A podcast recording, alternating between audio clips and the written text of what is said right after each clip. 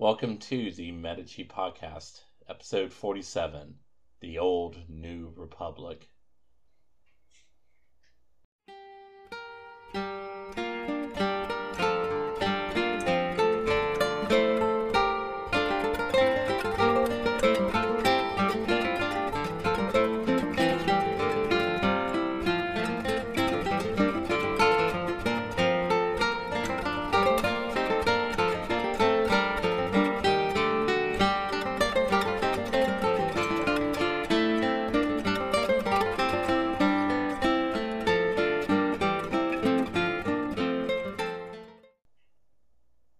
There's still more I need to do, but I have updated the genealogies and figured out the best way to add transcripts to posts on the main website at medicipodcast.com.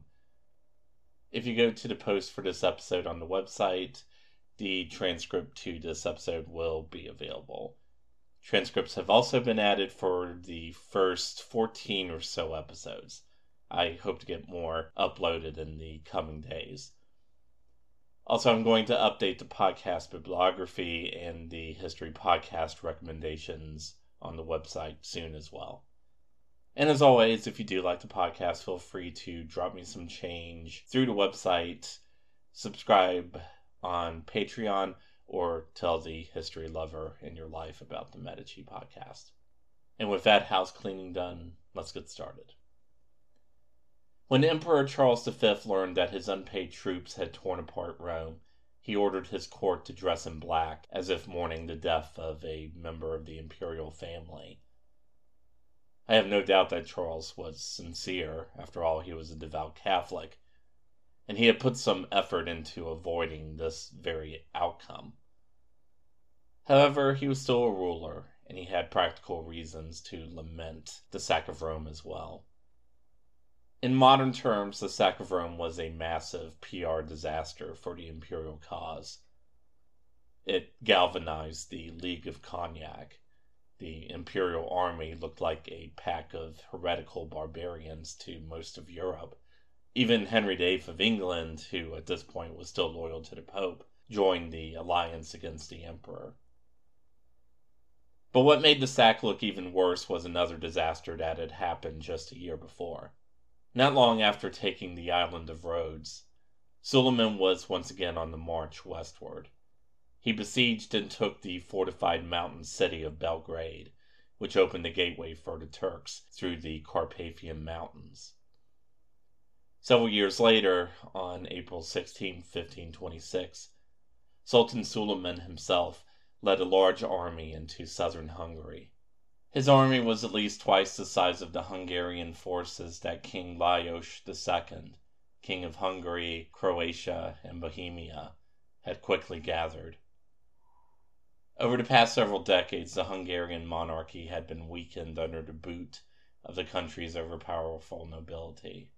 They had systematically dismantled Hungary's once fearsome mercenary force, the Black Army, and the kingdom's bureaucracy. Worse, by the time the Ottomans came marching, Hungary was in an alliance with Austria, but they had failed to inform Archduke Ferdinand of their battle plans and of the seriousness of the Ottoman threat. In fact, the only foreign soldiers that arrived to help were a small Polish battalion. On top of all this, Lajos II and his advisers made the rather inexplicable decision to put all their chips on a single confrontation with the Turks near the town of Mohacs on the Danube River, rather than going on the defense or relying on guerrilla tactics. Suleiman was able to trap the much smaller Hungarian force in a pincer movement. In a matter of hours, Sultan Suleiman won the battle wiping out the entire army and much of Hungary's nobility in a single stroke. However, while trying to ride his horse up a steep incline, he fell into a stream and his armor was too heavy to let him rise, causing him to drown in just inches of water. In only one battle, one of the great powers of Eastern Europe was about to be dismantled. With the deaths of not just the king but much of the country's leadership, Suleiman was able to take much of southern Hungary all but unopposed. Some of the surviving Hungarian nobility elected as their next king Janos Zapolya, a powerful Slavonian magnate who had been entrusted with territory in the eastern part of the kingdom that would later become the independent Principality of Transylvania. Other nobles rallied around Emperor Charles V's brother, Archduke Ferdinand, who happened to be the husband of King Lajos's sister Anna. Ferdinand was able to take control of the western and northern part of the country. He was also recognized as Lajos II's successor in Croatia and Bohemia, adding even more titles and lands to the Habsburg ledger. You can imagine what people thought a year later when the greatest monarch in Christendom responded to the biggest display of the Ottoman threat since the fall of Constantinople by letting an army loot the spiritual capital of Christendom. As for Pope Clement, he had to live with knowing two of his and Pope Leo's worst nightmares the growth of the Habsburgs' already sizable empire and Ottoman expansion west happened almost simultaneously. Still, it's hard to keep even a mediocre pope down. Even though Pope Clement had signed terms with Emperor Charles V, and the Roman citizens who had taken shelter there had been allowed to leave, Charles understandably kept Clement under lock and key at the Castel del Sant'Angelo. So Clement waited until his guards became complacent, disguised himself as one of his officials, and slipped out of Rome. From there he fled to Orvieto, an almost impregnable mountain city in central Italy on papal territory. Clement was free, but he had no money, and his options were non existent. At Orvieto, he stayed in what a Venetian ambassador described as a ruinous and decayed old palace with roofs fallen down. Pope Clement was even heard to have complained, It was better to be captive in Rome than here at liberty. It was while at Orvieto that the Pope had an audience with Stephen Gardiner, a bishop from England. He had come with a simple request. King Henry VIII wanted to annul his marriage to the Queen, Catherine of Aragon. She had had numerous miscarriages. A son was born and survived at first, but died in infancy later. Her and Henry's only child who survived infancy was a girl, Mary. Normally, such a request would have been unexceptional, almost routine. The strict rules of the Catholic Church demanded lifelong marriages and forbade divorces.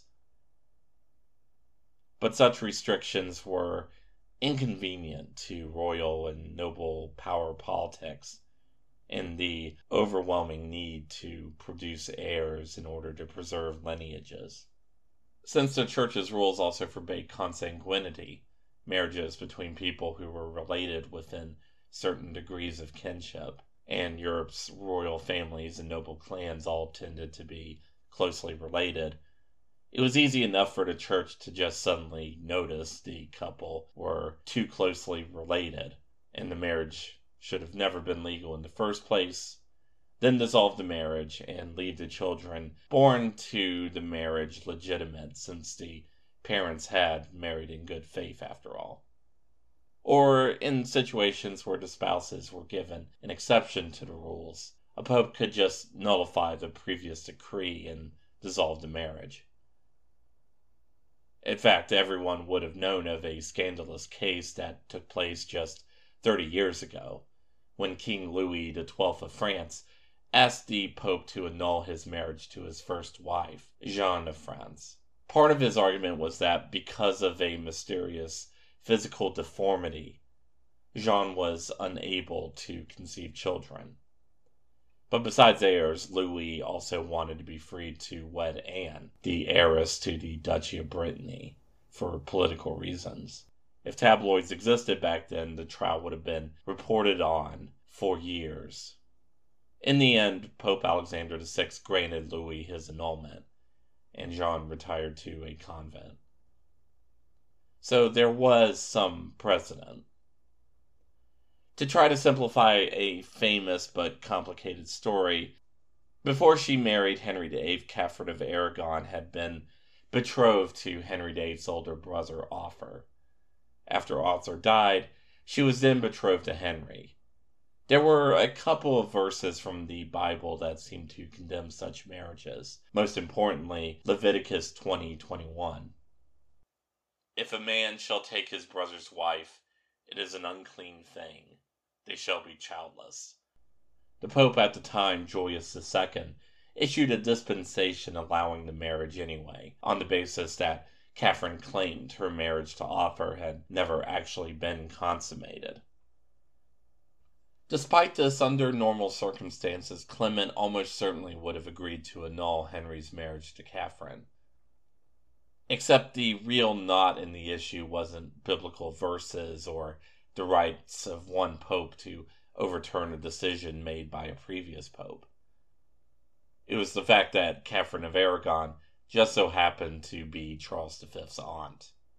In fact, soon after his first meeting with Gardiner, imperial envoys arrived at Orvieto, demanding that the Pope not grant the annulment. So Clement decided to string along the English for now. Even then, he probably had no inkling that this otherwise unexceptional affair would be the seed for another disastrous legacy he would bequeath on the Catholic Church. But for the time being, there was yet another catastrophe Clement was powerless to stop. If anyone could have taken a poll at that time and place, Clement's popularity in Florence would have probably been found to be in the single digits. He was so hated that when news of the sack of Rome reached the people there, the city broke out in celebration. For too long, Clement had milked the city dry to help pay for the League of Cognac's wars and the indemnities the emperor had demanded following his last defeat. At least now the war would be over and the Pope was brutally humiliated in the bargain. Then, on late May of 1527, just several weeks after the sack, Piero the Unfortunate's daughter, Clarice Strozzi, had a furious confrontation with Florence's unpopular regent, Cardinal Silvio, in the Palazzo Medici. She furiously denounced Clement for refusing to promote her son Piero to the office of cardinal, and for letting her other son Filippo become a hostage to the imperial forces in Naples, at a time when Clement was about to break his agreements with Charles. Anyway, she went on to argue, the Medici fortune was being hoarded by a pack of bastards, meaning Clement and Alessandro and Ippolito, and kept away from the legitimate heirs of the family, referring no doubt to herself and her children. In fact, some peasant priest from the provinces and two illegitimate children had no right to represent the family at all. A gun then fired off nearby in the palace, either accidentally or not. Thinking she was about to be assassinated, Clarice escaped into the gardens and made a mad dash away from the palace grounds. But this was not the end of it. The next day, her husband, Filippo Strozzi, later came to the palace with an armed retinue. Colonel Silvio tried to raise a garrison to defend himself, only to be bluntly told that the treasury was empty and there was no way Pope Clement could spare any funds or men. Quietly, the regime folded. Filippo Strozzi negotiated for Cardinal Silvio, Alessandro, and Ippolito to quietly leave the city. They made their way north to the city of Parma on papal territory. Eight year old Catherine de' Medici who had been living in the Palazzo Medici, was suddenly taken away from her tutors and servants as a hostage and placed in a series of convents. That night, the arms of the papacy were removed from the city gates and replaced by those of the Republic. As soon as possible, the Signoria was purged and replaced by candidates who would be friendly to the great families of Florence, the Ottimati, and unfriendly to the Medici. The new Gonfaloniere Niccolo Capponi, came from one of Florence's top noble families, and just so happened to be the son of one of the leaders of the Republic after the downfall of Piero the Unfortunate. Acknowledging that the Ottimati would, like the Medici, be quickly brought down if they tried to rule alone, As soon as he was in office, he reached out to the different factions. To appease more radical Republicans, he worked toward the reestablishment of the Grand Council that the Medici had abolished. For the Piagnoni, the wailers, who still yearned for the good old days of Savonarola, Capponi signed off on a rapid series of puritanical regulations. Harsh sodomy and blasphemy laws were put in place. It became illegal and punishable by fines for women to dress too luxuriously in public and horse races and traditional carnival celebrations were suppressed. Jewish bankers were banished from the city. Gambling was restricted, as were the hours of taverns. The government set up a new department to handle the censorship of books, and a new law declared that only members of the clergy could debate religious topics. And these new laws were actually enforced. In an act of spontaneous protest, one citizen deliberately threw a crucifix into a well. He was executed. Still, Capponi tried to promote reconciliation with supporters of the old Medici regime. Here, though, he found out how little power over the government he actually had. Anti Medici partisans were the ones actually holding many of the levers of government. They targeted pro Medici families with higher demands for tax payments and arranged for the arrests of Medici supporters on questionable grounds. It certainly didn't help that a special judicial tribune was established, which was allowed to hold its deliberations in secret, and which could circumvent most of the usual standards of evidence and rules that restrained Florentine courts. Still, despite these and a few other minor reforms, the New Republic was really just the old one, and its leaders promoted the idea that their regime was a continuation of Savonarola's fondly remembered republic. If anything had changed, the republic seemed to be even more openly under the domination of the Ottimati, although in practice things were a bit more complicated. No representatives of the lower middle class and the artisan and worker classes were ever invited to give their blessing to the regime change or discuss potential reforms. In fact, the new leaders of Florence never even bothered calling a general assembly or repealing the Medici law abolishing general assemblies. As far as the leaders of the restored republic were concerned, Florence's destiny was to be a Venice style oligarchy.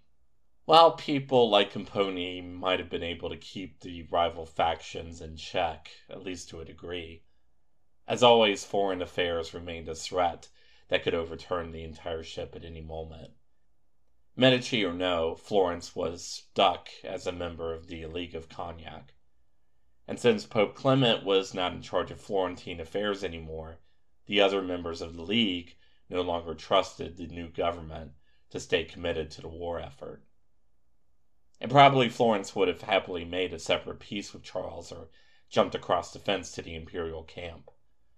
The problem was that any treaty with Emperor Charles would have to come with large payments, which Charles desperately needed to pay his armies. And Florence just didn't have the cash either. So the new government was basically stuck in a war they didn't want and couldn't benefit from, fighting alongside allies who didn't feel any particular need to go out of their way to help and protect them, and they couldn't even negotiate their way out of the whole mess because the price tag would be way too high. But you know who did still have some bargaining chips to offer the Emperor? Poor Pope Clement in his ramshackle palace off in the Umbrian Mountains. Thank you for joining us, and buona notte.